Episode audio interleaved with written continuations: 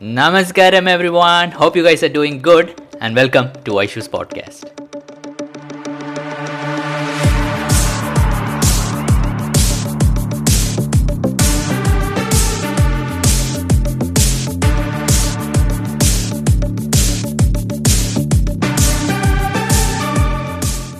So now, like one question, like I get a lot is like some people are not able to connect with inner engineering, or sometimes it's not hatha yoga also.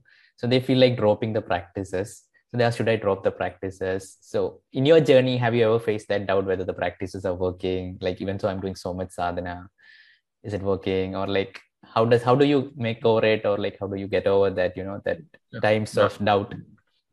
As a teacher, I, I encounter this all the time. Yeah, um, different people connect with different practices. Some people will not connect with the practice at all. huh? So it's very hard to find now explanation and motivation why should they continue.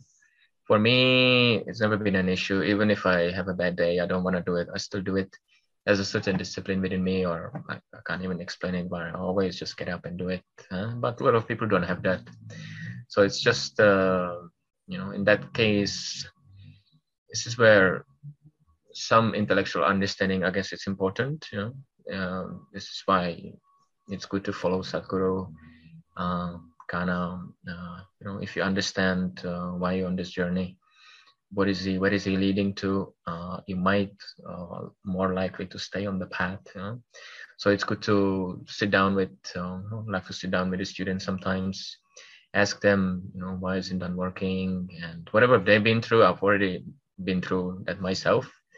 Know, if they complain about pain, I always tell them, yeah, I spent the first two years just in back pain. Yeah. So, and yeah, I've done the journey myself from the beginning. So I understand their obstacles and always try to help them. And um, some people, you know, they listen to me. Some people, they just need to be heard and some people not need to find their own way you know?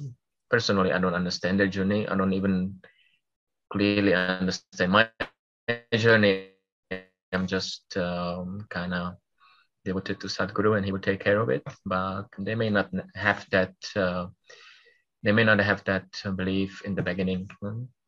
So there's lots of uh, the beginnings are very confusing. That's why it's important to you know have a let's say a yoga studio in your neighborhood or even it doesn't have to be a studio. It can be a teacher or a volunteer who will guide you in the beginning because not everybody will initially uh, connect with sadhguru. Some people connect with sadhguru. Some people connect with he, what he says. It can be a quote. It can be uh, a local teacher or volunteer. So there's many different ways how the, uh, the devotees can find support in the beginning. And uh, it's all working like a, one big organism. Mm, and Sadhguru is kind of filling all the gaps in between, and it's just one one big amazing thing to be part of this.